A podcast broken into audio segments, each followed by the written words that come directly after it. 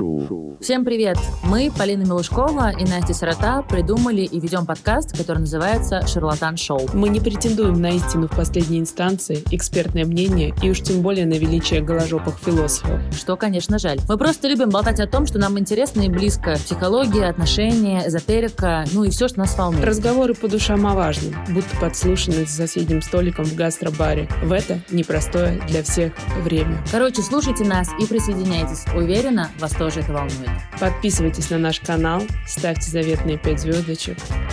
Это очень важно для нас. Ну что, всем привет. Привет, Настя, ты как там? Полина, привет. Всем тоже привет. Я прекрасна. Очень рада снова делать этот подкаст для вас. Да, на самом деле нам очень приятно внимание и отклик, который мы получили. Вот, судя по всему, нас э, успели за это время послушать, ну, в основном, конечно, в России, но еще в Нидерландах, Финляндии, Германии, Эстонии, Швеции, Англии, Италии, на Кипре и даже в Турции.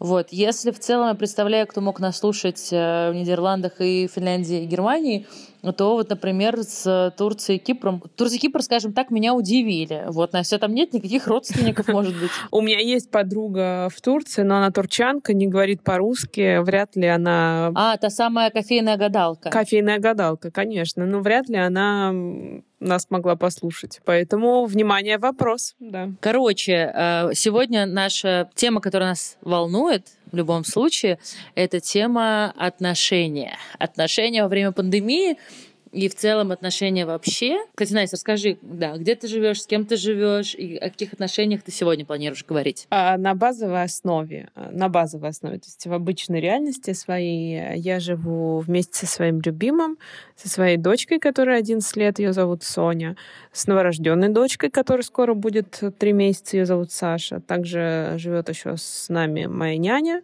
и еще два помощника по хозяйству. Но они живут чуть в отдельном доме, поэтому это проще. А так сейчас э, с нами живут еще двое старших детей моего любимого, потому что они вернулись из Англии, там закрыли школы, как вы все, наверное, знаете уже. Э, им 16, это мальчик и девочка, 16 и 13 лет соответственно. И еще мы привезли родителей моего любимого, потому что они достаточно пожилые люди, и мы посчитали, что так будет гораздо сохраннее для них быть с нами здесь, в доме. Поэтому у меня тут большой коллектив. Подожди, а сколько у вас всего людей живет в одном доме? Сейчас это очень сложный вопрос, сейчас скажу. Я попытаюсь посчитать. Ну, у нас тут два дома. Давай отбросим тогда помощников по хозяйству. Посчитаем, сколько в большом доме сейчас. Так. Раз, два. Базовые уроки. А, четверо детей, шесть, угу. семь, восемь, девять человек. А, а я правильно понимаю, что вы с Вадимом а, живете первый год вместе? То есть это такая, как бы, скажем, прямо, скажем, первая стадия совместной жизни, и тут карантин и куча людей в доме. Да, это, скажем так, мы живем вместе полгода, и вот у нас вот такая проверка угу. происходит прямо здесь и сейчас. И как вы ее проходите? Я считаю, что мы проходим ее прекрасно. На самом деле тут такая история всплыла бывает. Мы всегда о ней говорили с ним.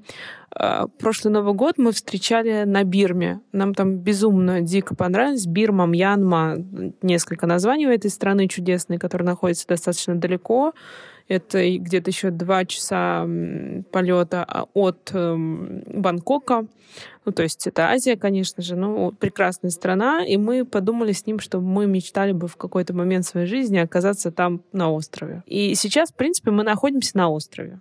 Мы воспринимаем нашу изоляцию именно таким образом а просто чуть большим коллективом, наверное, чем мы рассчитывали оказаться. Ну, но... слушай, ну должен быть кто-то на острове, кроме вас. Ну да, ну, да. Тоже, что вы были на необитаемом острове, а так э, какой-никакой коллектив. Да, да. Представители да. всех, можно сказать, э, сословий, возрастов. возрастов да. да, да. Вот Супер же. От поколения, скажем так, начала 20 века до поколения Z у нас здесь все реальности пересекаются. Ну, то есть у вас, правильно понимаю, отличная фокус-группа. Вам можно прислать какие-нибудь пилоты сериалов. Вообще легко. Вот, и в целом получить максимальную выборку. Легко, легко, да. По вечерам мы как раз, у нас каждый день кто-то выбирает фильм, который мы будем смотреть. Мы смотрим Netflix.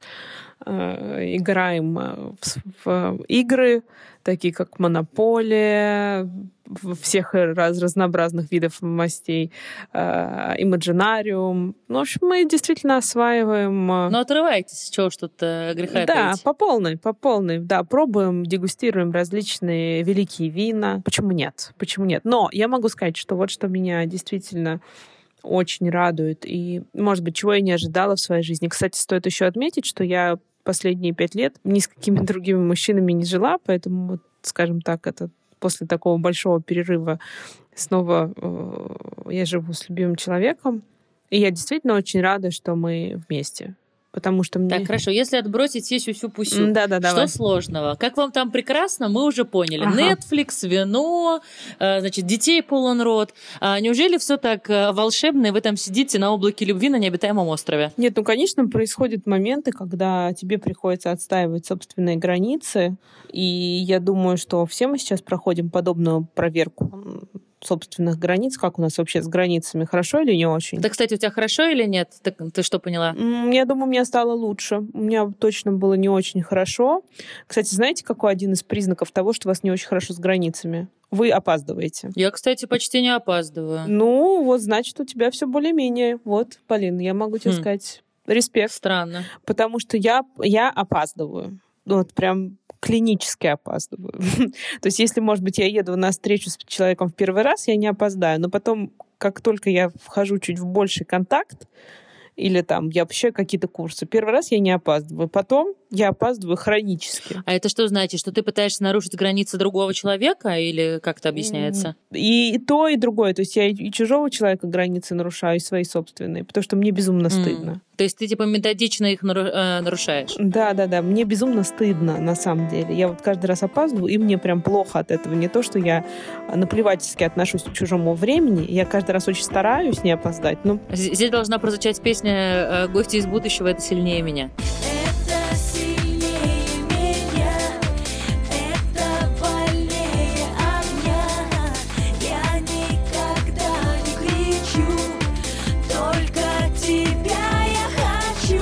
это сильнее меня. Вот точно, абсолютно.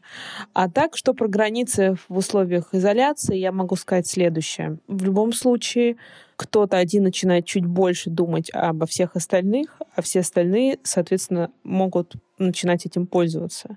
И здесь как раз ты сливаешь собственные границы. Ты позволяешь другим заходить на твою территорию, поэтому очень важно выстраивать свое время, свою жизнь и говорить, так, ребят, я вот сейчас иду заниматься спортом, час, меня не ищите, не трогайте, не надо мне задавать вопросов никаких, а, спрашивать, есть ли у нас то-то или нет, а во сколько мы будем есть. Или, например, у, как вы понимаете, поскольку много поколений вместе, у каждого свой режим дня, кто-то встает очень рано, кто-то в нормальное время, кто-то чуть попозже. И это, в принципе, окей на самом деле. Подожди, я правильно понимаю, что нормальное время ты приписала себе? Ну, да. Я же, конечно, умираю от скромности периодически каждый день. Нормальное время — это я, и даже я своего младенца. И все, что я делаю, это нормально. Это нормально, да. И даже своего младенца я уже подстроила под свой график сна. Это удивительно, конечно. Ей еще нет трех месяцев, но мы уже спим плюс-минус э, э, вместе. То есть мне не... она встает в 6 утра первый раз за ночь, что я считаю идеально. А потом мы спим еще дальше до 10. Ну вот, и поскольку все встают в свое время, и это нормально, э, я считаю, что сложно как бы всем собраться на завтрак или на обед. Кто-то, например, вообще не обедает. Поэтому мы садимся за стол вместе на ужин. Я считаю, это тоже такая, скажем так, идеальная схема. То есть это как бы ну, такой договоренный общий ритуал, где вы встречаетесь все вместе, Да. а дальше как бы, ну, По точнее, ситуации, до ужина да. вы все живете Да, да, по своему да, да. расписанию. Шарлатан. Шоу. А расскажи, что у тебя. Слушай, ну, я, как я говорила, я живу на даче со своей семьей. Я уезжала в город на этой неделе, чтобы выпускать программу. Смотрите программу «Женщина сверху». Вот. Поняла, что на даче вообще сильно легче, потому что у нас достаточно большой и не очень обставленный дом, и поэтому мы, как бы, при желании мы можем не пересекаться. У нас тоже есть некоторая ритуальность. Мы после или до завтрака идем гулять. Здесь у нас в соседнем, как бы, поселке находится кооперати- кооперативный дом, который называется «Искусство». Его в свое время строили а, работники Мосфильма, там жил Тривердиев, Рязанов, там жил Смоктуновский, вот. И мы так романтично мимо него проходим, смотрим на его, который сажал Смоктуновский, проходим мимо реки, вот. И, значит, километров пять где-то мы гуляем. Вообще это, конечно, супер прикольно. Я мечтаю принести это правило в Москву. Не думаю, что это возможно, конечно. Вот. Но ты как бы, то есть ты позавтракал, прогулялся, и у тебя абсолютно свежая, чистая голова, и очень много приходит, конечно, мыслей, потому что ты в этот момент не не смотришь телефон, не смотришь сериал. У нас есть правило не говорить о работе и о коронавирусе во время прогулки. Вот, так что в целом это вообще супер клевая практика, которую мы делаем все вместе. Здорово, да. А, но мне кажется, что если пары сейчас проходят испытания границами, то люди без пар проходят э, испытания одиночеством. Я объясню, что я имею в виду. Я вообще всегда была очень одиноким человеком. Неважно, была ли я в паре или без пары, была ли я в отношениях, была ли я окружена друзьями или наоборот там не выходила из дома. Вне зависимости от этого я всегда была очень одиноким человеком. И а, год назад, мне кажется, с этим справилась. Кстати, сори, мне кажется, вот ты абсолютно не производишь такое впечатление, и это на самом деле такая парадигма, что самые одинокие люди на самом деле никогда не кажутся такими. Может быть. Мне, конечно, сложно пока воспринимать себя как-то чистым взглядом со стороны, а, но вот это действительно так. И год назад э, я справилась с этим чувством, и я стала чувствовать, ну, перестала чувствовать себя одинокой. Я не знаю, как сказать по-другому, какой антоним у слова одиночественное. Стала чувствовать себя нормально и все такое. У меня в жизни как-то очень много общения, а, общения с мужчинами, а, какого-то флирта. Я часто кокетничаю. Я хорошо себя чувствовала в этом смысле последний год. Я ходила на какие-то свидания. А, и, в общем, все было класс. И тут э, настигает коронавирус, точнее, ну, как бы изоляция, самоизоляция, нельзя ходить в бар, нельзя э, лишний раз э, там как-то похихикать на работе, ты не пойдешь в кофейню там пофлиртовать с любимым э, э, баристой Мишей. Миша, привет, если ты слушаешь этот подкаст.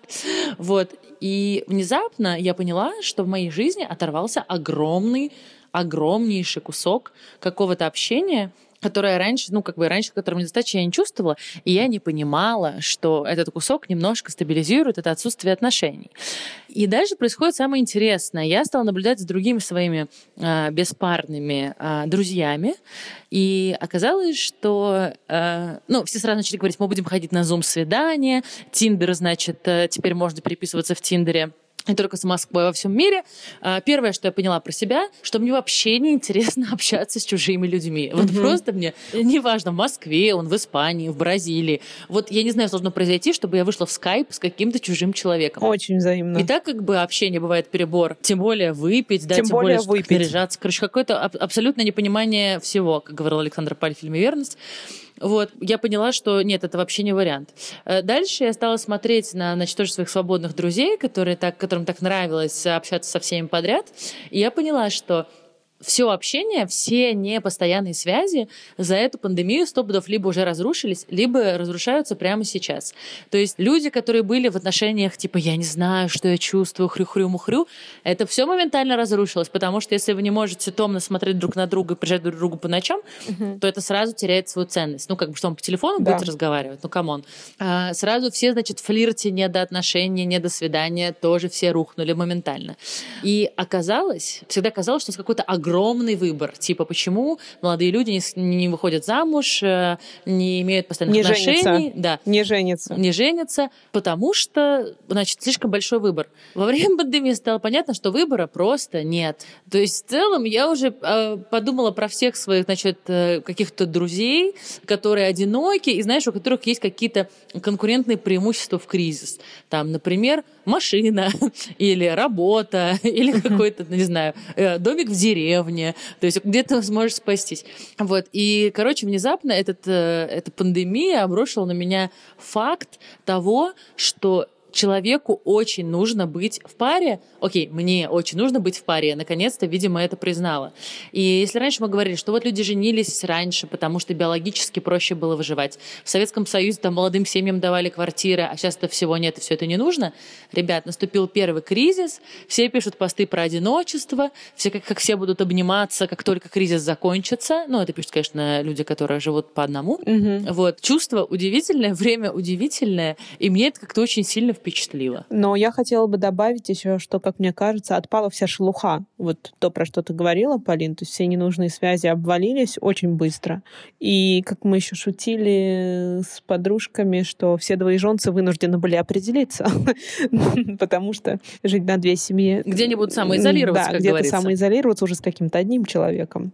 Поэтому я думаю, что многие, скажем так, вот э, девушки в статусе любовниц все-таки вынудили своих вторых половинок определиться.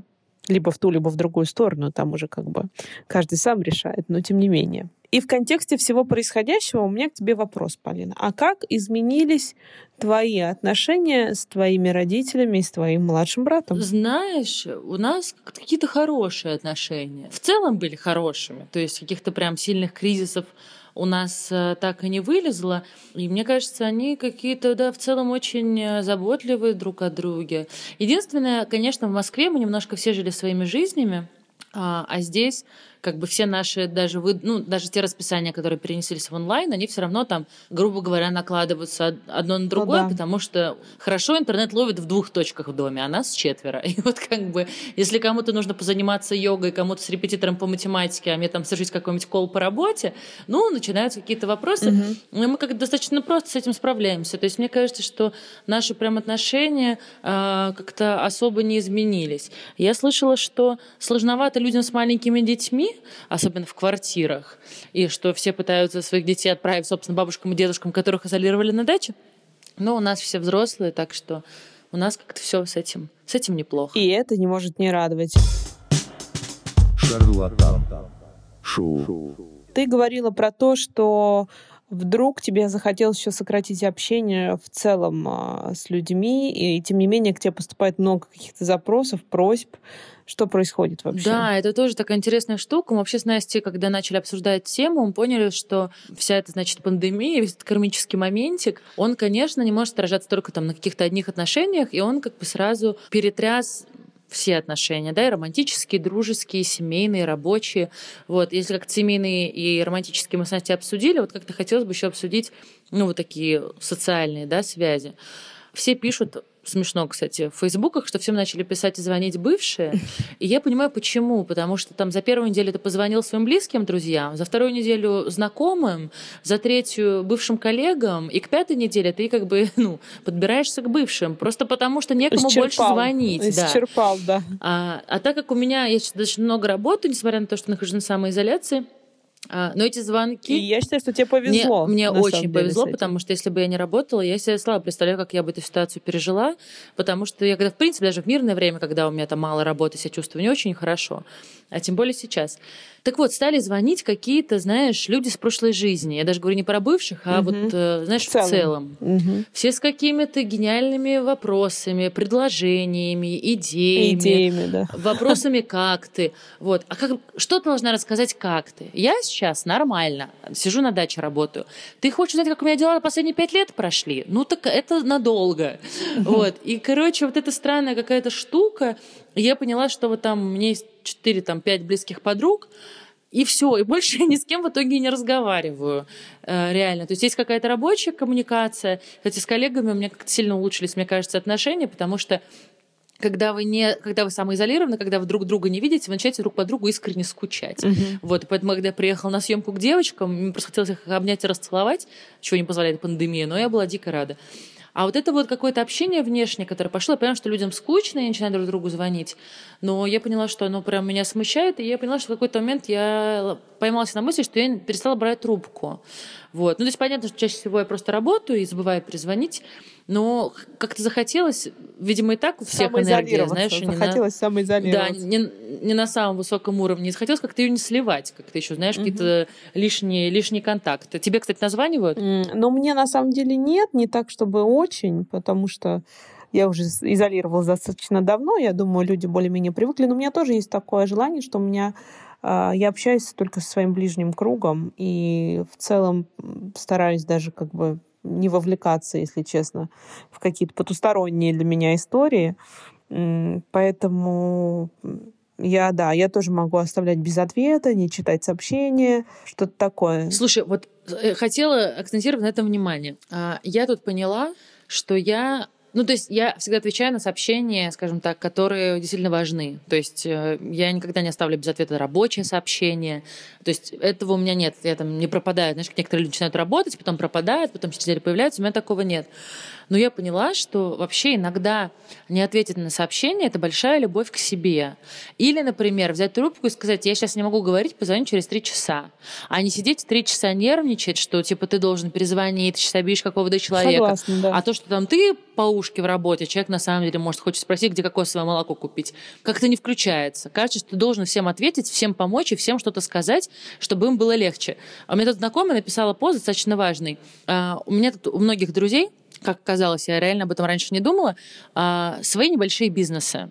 У одних, ну, у меня есть две подруги ювелира, у меня есть одни друзья, которые продают э, велики, аксессуары, у меня есть несколько друзей, у которых свои бары, ну, в общем, такие какие-то, да, небольшие бизнесы. Мгм. И, конечно, они сильно пострадали сейчас. Я там стараюсь, э, как могу их поддерживать. Я заказала там у одной девочки сережки, у своих друзей свечку и штуки для ванны. Заказала обеды в кафе «Молодость». Кстати, заказывать обеды в кафе «Молодость».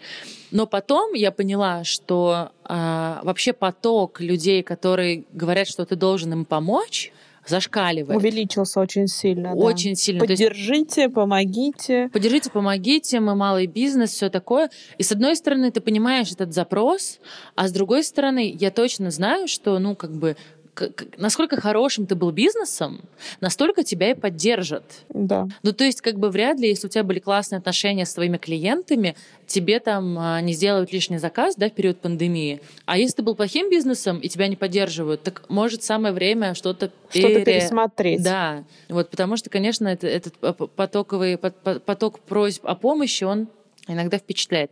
Так что это? Помогайте близким и поддерживайте их. Тогда, может быть, э, может, у этих людей, может, они тоже очень хороший бизнес у них, просто их почему-то близкие не поддерживают.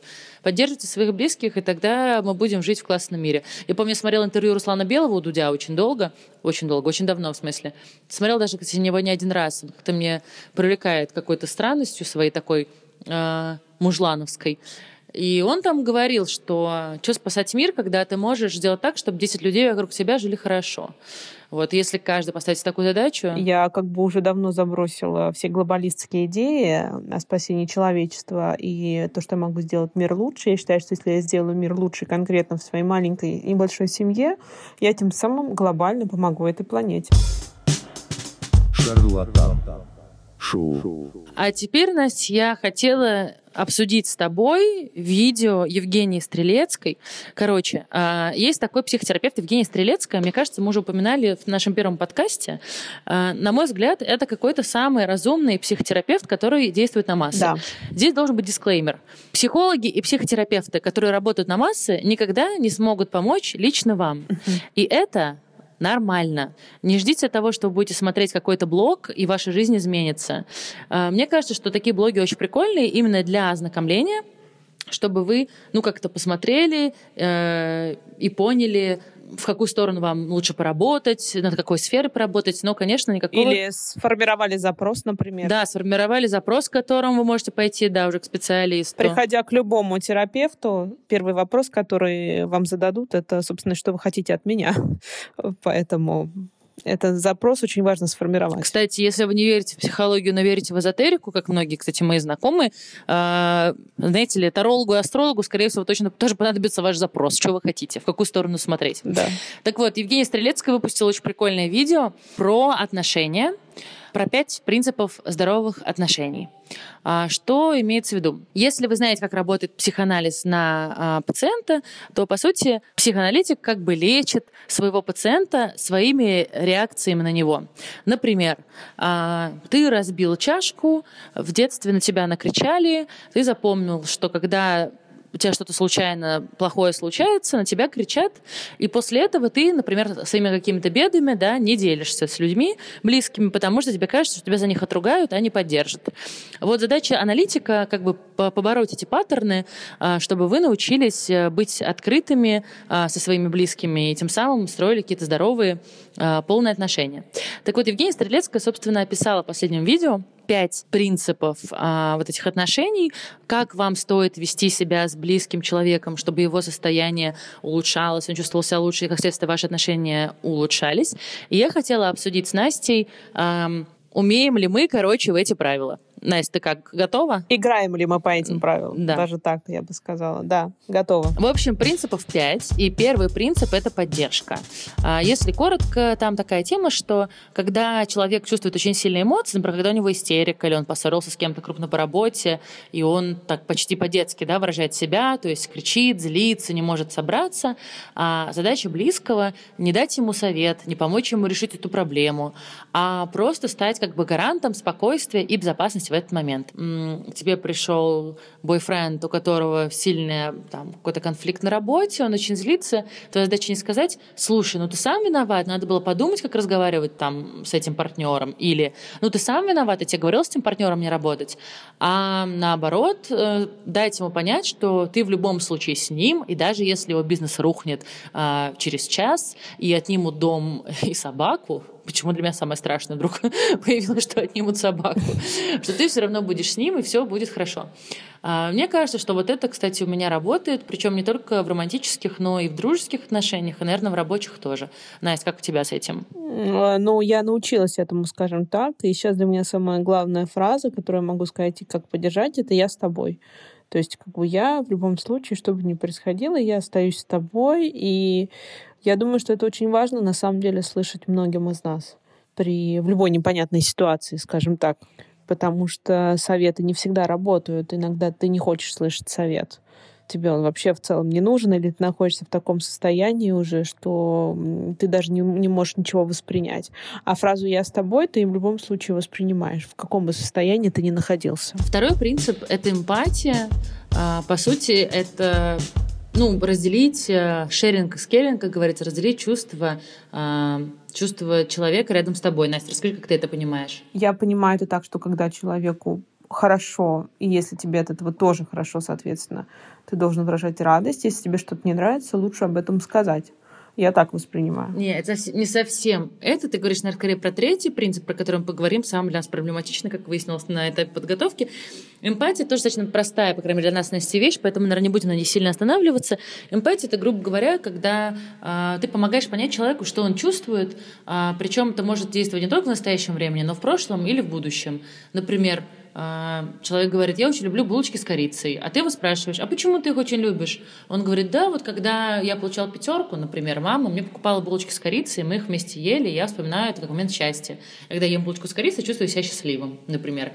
Или человек говорит, я хочу в будущем открыть э, свечной завод. И ты говоришь, а что для тебя свечной завод?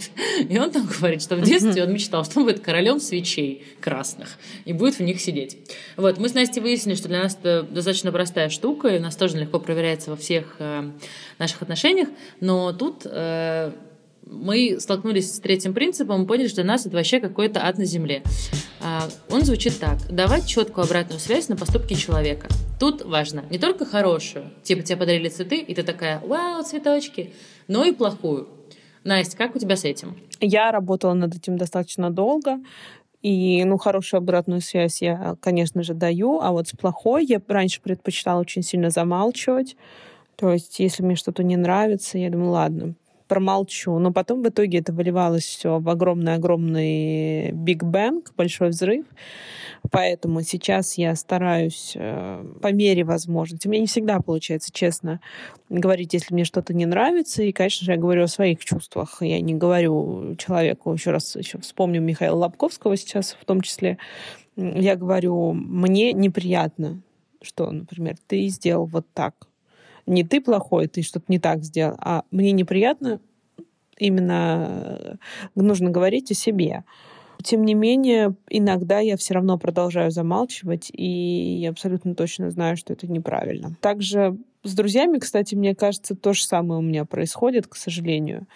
Не всегда я сразу говорю о том, что меня что-то не устраивает, и потом сама начинаю обижаться, потому что якобы со мной поступают как-то не так, а человек, может быть, даже и не в курсе того, что он э, меня обидел или мне это было неприятно. Полина? У меня тоже какой-то провал, причем так я вспоминаю, мне кажется, что в романтических отношениях у меня с хорошими какими-то а, оценками тоже, ну не оценками, обратной связью тоже плоховато. А, Мне кажется, я тоже этому учусь, но с плохой просто провал, причем во всех фронтах.